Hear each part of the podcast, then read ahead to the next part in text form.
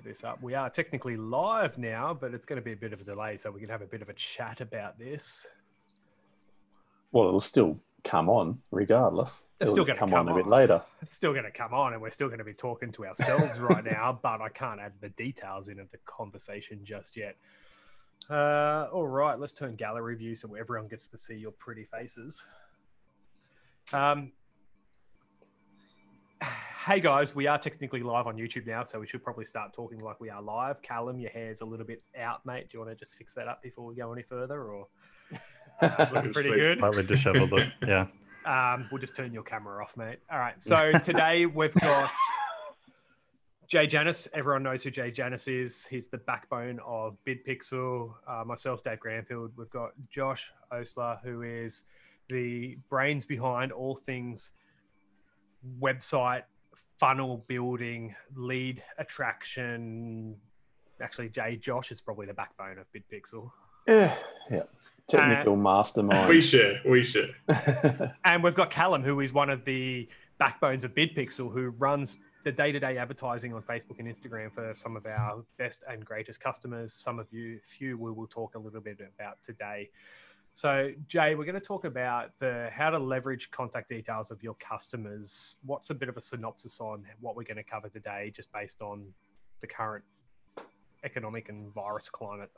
Um, so talk a bit about customer lists, what to do with them, um, where to get them, how to leverage them, um, and just basically how to use them as number one as a communications tool to your customers that um, current customers, new customers, future customers, um, and touch base on a few of those points. Yeah, awesome. So, Josh, someone that you know very well and we've had on our podcast episodes in the past is John Dwyer. What does he rant about, and what's kind of the number some of the industries that he talks about about customer acquisition and just how they aren't recording customer details very well? Yeah, so I guess the the big key takeaway from this is you need to uh, capture your, uh, customers' contact details or prospective customers' contact details. That is kind of the key. There's so many different businesses that just don't. There's so many um, restaurants is a massive uh, industry, right? How many restaurants are there that cool? They they might serve a couple of hundred people in a night, but how many contact details of those people do they actually gather so that they can follow up and actually market to again? About 0.01%. Um, I was just mentioning before that there are a couple, particularly some of the bigger chain stores. So, like your uh, Hog's Breath Cafe, um, like uh, there's another chain store called Rashays that does a pretty good job. Um, all of them still kind of have a higher barrier of entry where you do have to um, buy some type of you know membership so that you get 20% off your meals for the year or something like that. So it's still it's still a higher barrier, but um, there's there's just so much potential for restaurants if they were to capture contact details of people that they can uh, yeah that there's yeah they can just market on so many different platforms and get them back in. And particularly like in this in this season that we're going through 99% of restaurants if not 100% are closed at least for dining in. Um, when they when this is all over and there is these big grand openings of all these things everyone's going to be wanting to go out to restaurants right? That's what's going to happen. But um, the ones that are going to uh, win are the ones that are going to show the uh, grand opening, you know, events or um, you know live music and whatever else that they're actually promoting, uh, because they're actually going to be able to get that message to the people that they've collected the contact details of. So it's such a simple concept, but some industries, particularly restaurants, there's a bunch of others, but um, yeah, they just they just neglect this for whatever reason. Cool. So, Callum, what about some of the traditional businesses? Like we talked about one before we came on live now that was uh, Direct Grains. What's what kind of business are they, and where does a repeat customer and where does a database of customers come into play for Direct Grains? Yeah, so direct grain um, being cattle or livestock feed um, and getting that out and around Australia. Um, so a repeat customer, obviously very important, like maybe an initial first time customer could could be a little expensive, but the lifetime customer value of that sort of um, client um, and having a database of being able to continually sell um, and get feed and product and that sort of thing to those people really important. Um, that's like the lifeblood of the business, really, having repeat customers. Yeah.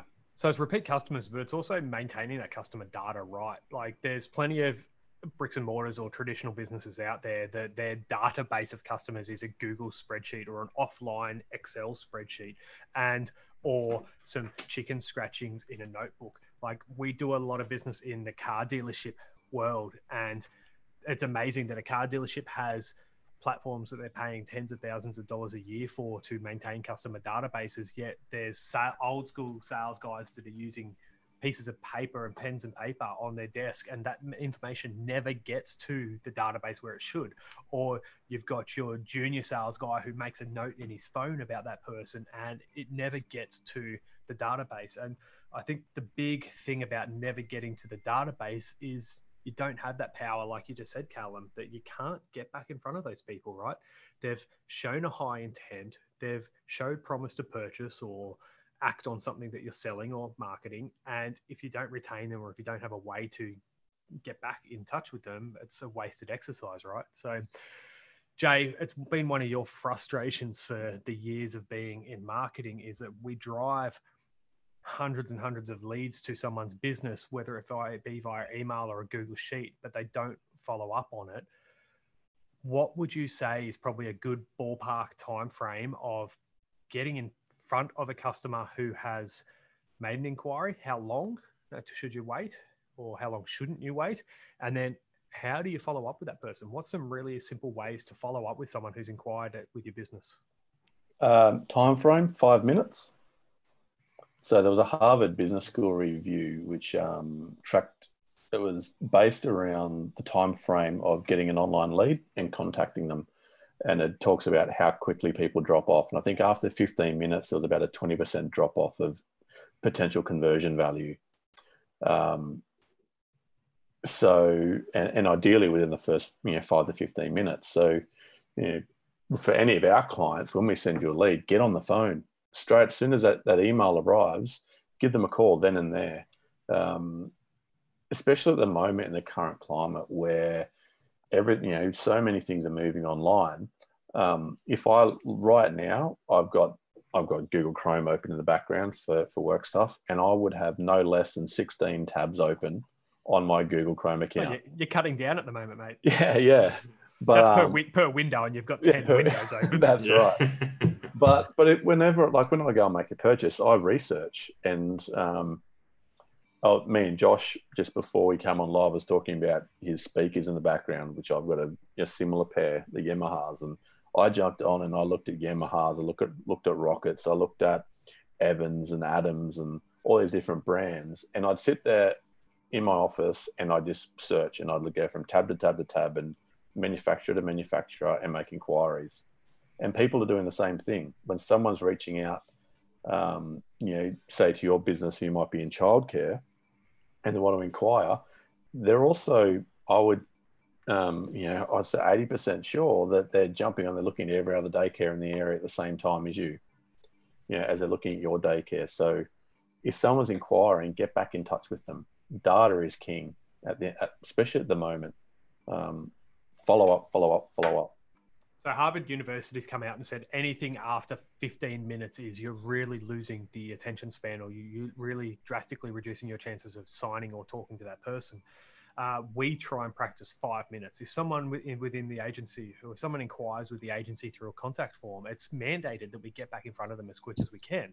And I've got a builder uh, Eric, uh, I'm reaching out to him in an hour's time. I originally talked to him on Wednesday at 4:30 p.m. He filled in an inquiry, and within five minutes, I had Eric on the phone and had an hour conversation with him. He was blown away by the fact that we were attentive enough to actually give him a call. And I started that call with, "Hey, Eric, it's Dave." I don't really have the I don't have a lot of time right now, but I just wanted to let you know that we've got your message and we'll be in contact shortly an hour and a half later, I actually got off the phone with him and I've got the call with him this afternoon to close his business and start working with him, right? Yeah. He was blown away by the fact that that simple phone call of, hey, I just want to let you know that we've got your information. We're going to be giving you a call back. You could do that through an email, you could do that through a text message, you could do that through a quick phone call. But in the world of instant gratification and people surfing around online, not doing that could cost you that business real fast as they go to another Chrome tab and purchase from someone else. Yeah, I don't think a lot of, I guess, sale, I guess some of the more traditional salesmen are realizing that the level of instant gratification that people are purchasing with, um, and and they're even aware of like if you you know if you sell if you're a car salesman and someone's made an inquiry on your website to look at a brand new Toyota Land Cruiser, there's every chance and every likelihood they're looking at the Toyota dealership in the next suburb as well. You know, or if you're looking for a used car, they're looking at every other used car dealership in the same town. And 100%. and if the, and if you're not getting straight back in touch with them, they're on the phone to the next dealer, and you're not only trying to win for that, you know, win that client and win that sale, you're now directly competing to open conversations that they're having with other salesmen. Yeah, totally true. So I think Facebook study, we've got a data sheet on this that we can maybe put in the description. Josh, can you make sure the girls put it in the description because I'll forget. Um, but Facebook came out and said, I think that like you know, car shopping alone, there's I think it was a bare minimum eight different websites people are researching before they decide on a car. And Jay's right, like they could go to every Toyota dealership. They, you know, we were just looking for a car for me, and we were looking at dealerships in Melbourne when that manufacturer's got a dealership a kilometre away, and I was prepared to jump on a plane and go to Melbourne for the right car and the right deal. You need to be attentive to those people when they get to you because instant gratification is a big thing. Josh, in your expertise, mate, the backbone of BitPixel, can you talk to us about how and why you would gate your content or gate your contact information gathering and define tell me what a gating it is right because some people aren't going to know so gating is um, is it's basically give having having a bunch of value that you can give to someone, but having an exchange. So I'm happy to give you this um, this guide that's actually genuinely really going to help your business. Um, but in return, I just want to get your contact details. So I might reach out to you. We can have a chat, see if there might be something we can do together. See if I can help you in any in any other way. Um, so it is an exchange. Um, businesses are in the business to make money. Um, and so to, to uh, contact, you know, cold leads and try and warm them up a bit, that's the, that's the idea of the gated process. Now, with what we do here at BitPixel and what a lot of other businesses try and do, the, the ones that really understand this concept properly, is that there's different, different barriers of entry. Um, and that's for two reasons. Um, the first and main one is to understand the interests of the prospect. So, for example, um, if someone comes to our website, they might download a free resource, which again, it's totally free. We just get their email address, and so we can follow up and ask them if they got any questions about it. Um, whereas if they're trying to book a strategy session, um, we're going to have a questionnaire with a couple of different particular questions about, you know, maybe their revenue, um, what their goals are, what marketing they've done in the past, so that we can get a better understanding of their business and see if we're actually going to be a good fit for them. But also make sure that you know if they're a if they're a startup or someone with an idea in their head for a business, but you know don't actually have anything practical yet, um, that we're not wasting hours and hours of our time in research and trying to help them if you know there isn't going to be a business relationship there. So that's one of the reasons why we do have those different gate levels. So is gating gating content is it's still a transaction, right? Where we're looking to swap something of value for their contact details, which are of value to us. And if the consumer who is in this instant gratification bubble doesn't believe that that transaction is going to be fair or just, they're not going to give you their contact details, right? Or you're going to get a bogus phone number and email address. So while gating contact details or gating content is fantastic to get it, you need to make sure that that transaction is actually valuable for that consumer. Otherwise, they're just not going to do it. Um, Jay, can you tell us a little bit about Infamous Swim's gated content and how they did that discounting? Because we hate discounting on advertising. How did Infamous Swim do that over the Black Friday, Cyber Monday? And what was the general idea of why they were doing it? Yeah, so yeah, it was a great um, concept. And so, as you know, most people know, Black Friday, Cyber Monday, and the whole Cyber Week is a ridiculous, it's just a crazy time of online stores where there's huge amounts of purchases, a lot of sales happening, a lot of promotional codes and discounts and all of that. So so these guys jumped on that bandwagon and what they wanted to do was offer a very special discount but that discount was only available to their subscribers. So if you wanted to, you know, I think it was 20% off, or I can't quite remember well, that, that, that was like they kind of started doing like a 12 days of Christmas almost. So Yeah, like, that's e- right. Every day there was a massive deal. So someone would get something for free. They'd get free tote bags. They'd get a discount off their order. They'd win a holiday. Like every day was something different, right? It was it was enough value to make that transaction happen. Absolutely. And but the way to get that was to jump on their website and sign up for their email sub- um, email list and become a subscriber. And then as soon as you did that, you received an email with that current code or promo code or coupon, um, which you could then use instantly. Um, So- it's a great way to build a list very quickly. So I guess in the Facebook and Instagram and Google and YouTube advertising space, we generally try and take care of the funnel, right? We would, in that instance, we would be, or most businesses, we spend a lot of money on brand awareness and website traffic, and then we nurture them and educate them and put them through retargeting to get them to purchase. In that particular instance with Infamous Swim, we kind of cut out the remarketing, cut out the nurturing, and the number one goal for us was just to drive traffic to Mm. that sign up form, right? And then the email sequence was what took over that. So Gemma from Infamous Swim paid to acquire that customer the first time and get them into the email list. But the beauty about that is now she's got a lifetime database of emails who are highly interested in her product and service. She doesn't have to pay to acquire them again. Um, which kind of segues into what I was about to ask you, Callum. Uh, why is acquiring details once a lifetime accomplishment? You can pretty much just repeat what I just said. You only need to acquire it once. Um, so, how do you have that conversation with customers on the Facebook advertising side of things, mate? Like, you do have a couple of lead generation customers. What's how does that conversation go, and how do you educate a customer who's advertising on that? The cost of acquisition at the front end can be a little bit higher if they sort out the back end. Yeah, well, it's really just about looking at those numbers and whether you're looking at purely at the cost of that initial acquisition, um, and that on its own might look scary um, per new customer. But obviously, just having a quick look at the lifetime customer value of maybe some existing customers or just sort of running some figures um, over a bit of a timeline, it's pretty easy to see, especially depending on the business. And even jumping back to direct grain, you can imagine that if that was a little bit to get that initial customer, but you're talking like feed for entire farms, whether it's dairy farms or sheep or whatever it is, over the lifetime, that's worth so much to that business versus that what might initially look like uh, a high cost per acquisition for that customer, but over the lifetime, it's huge. It's worth so much. So let's talk a little bit about daycare centers again. We've got a few of those. So the fees ongoing for daycare center throughout three or four years of retaining a child at a daycare center, like when we talk to these centers, it's a it's a real conversation of what is that lifetime value of having a child in, and then that lifetime value also factors in referrals. If you've made a good customer experience, they're going to refer someone else, and also is there another child that's going to grow up and become a a, a student or a, a, a child at that daycare center.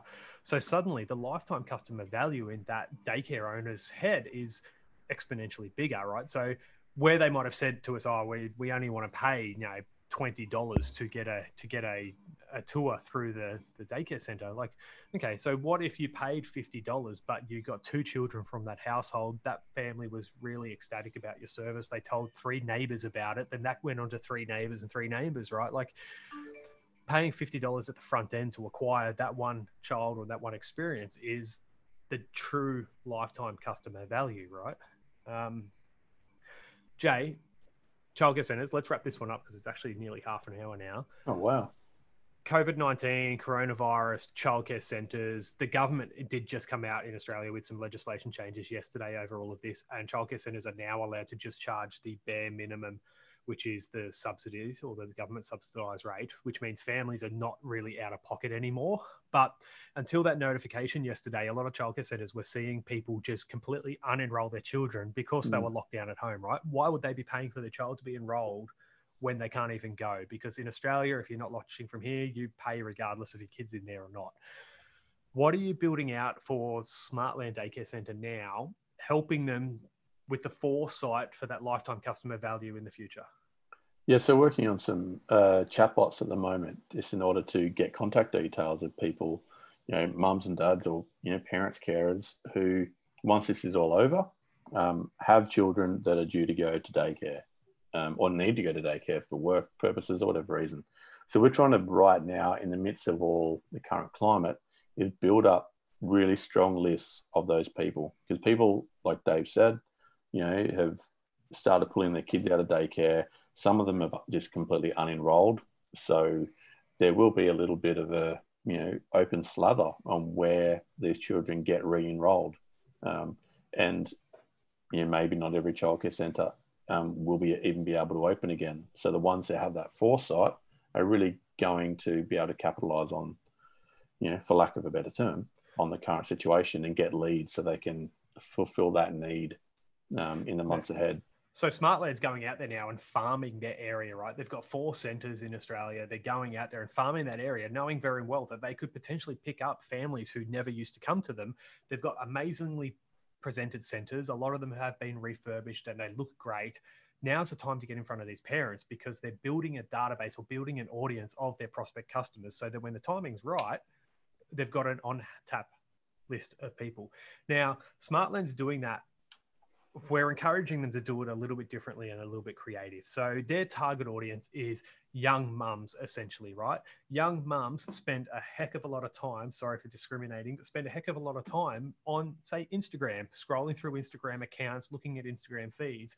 One of the big things about that demographic is they love sharing all those funny memes and the, you know, the, um, you know, just silly things like mum starting oh, to drink at 10 o'clock in the morning and like they're, they're sharing it right? It's funny it's humorous they share it and they interact with each other and they tag each other in on it and it's all those funny kind of mummy sort of memes that this smartland is now going to turn into a quiz or a questionnaire. So essentially it's going to become a questionnaire of what kind of mother are you, right? Like we've seen questionnaires for lead generation in the past. What kind of pizza are you? What type of pet are you? What type of onion are you? Let's turn it into the what type of a mum are you, but let's make it memorable and shareable. And also, as Josh was telling us, let's make it gated. So as they go through this chat bot, they're asked a series of funny questions. They're looking at different funny memes that are all shareable content.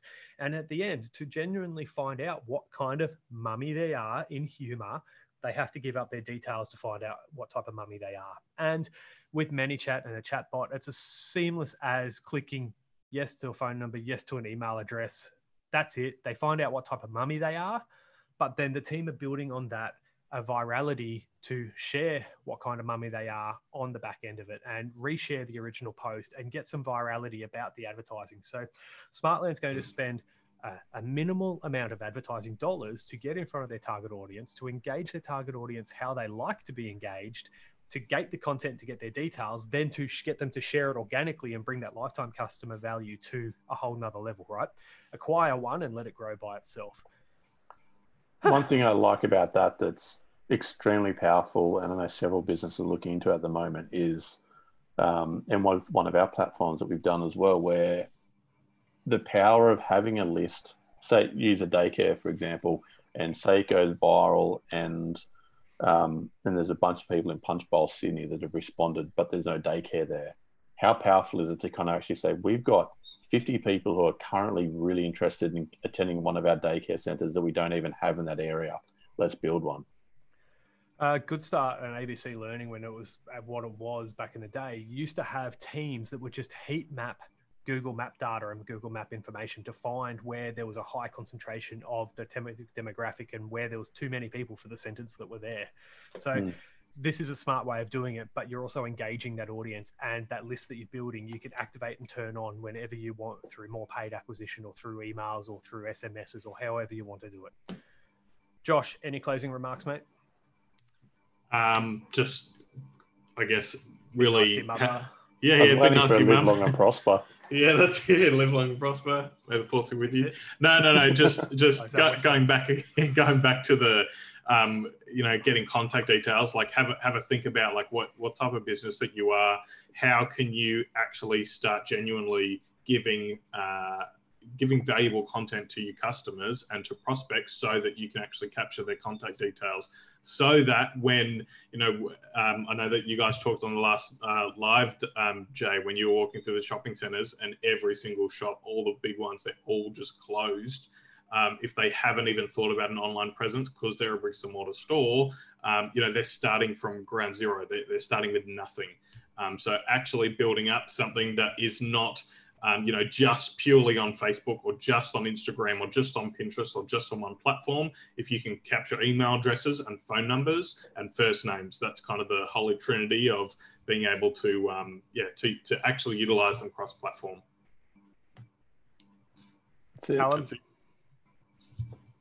Yeah, Bang bangarang. Awesome, man. um, thanks, guys. Thanks for sharing this live with us. Um, if you've got any questions, comment below on YouTube. This video will go as a normal video once we've got off live. Uh, I'm sure the team will syndicate it across Facebook and cut it up and use it on Instagram. So if you've got any questions about this, if you're in a business and you genuinely don't know how to navigate this period, or if any of this lead generation and gated content and getting back in front of a list, if it's all foreign for you, ask a question in the comments and we'll work through this with you and help you through it. We can always produce another piece of content which answers your questions directly.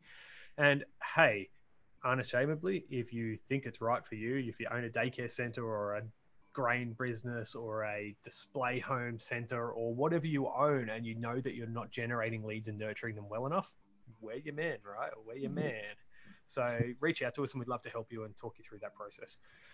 Thank you, Jay. Thank you, Josh. Thank you, Callum. You are Thank you, Dave. You're all amazing. Thank you, mate.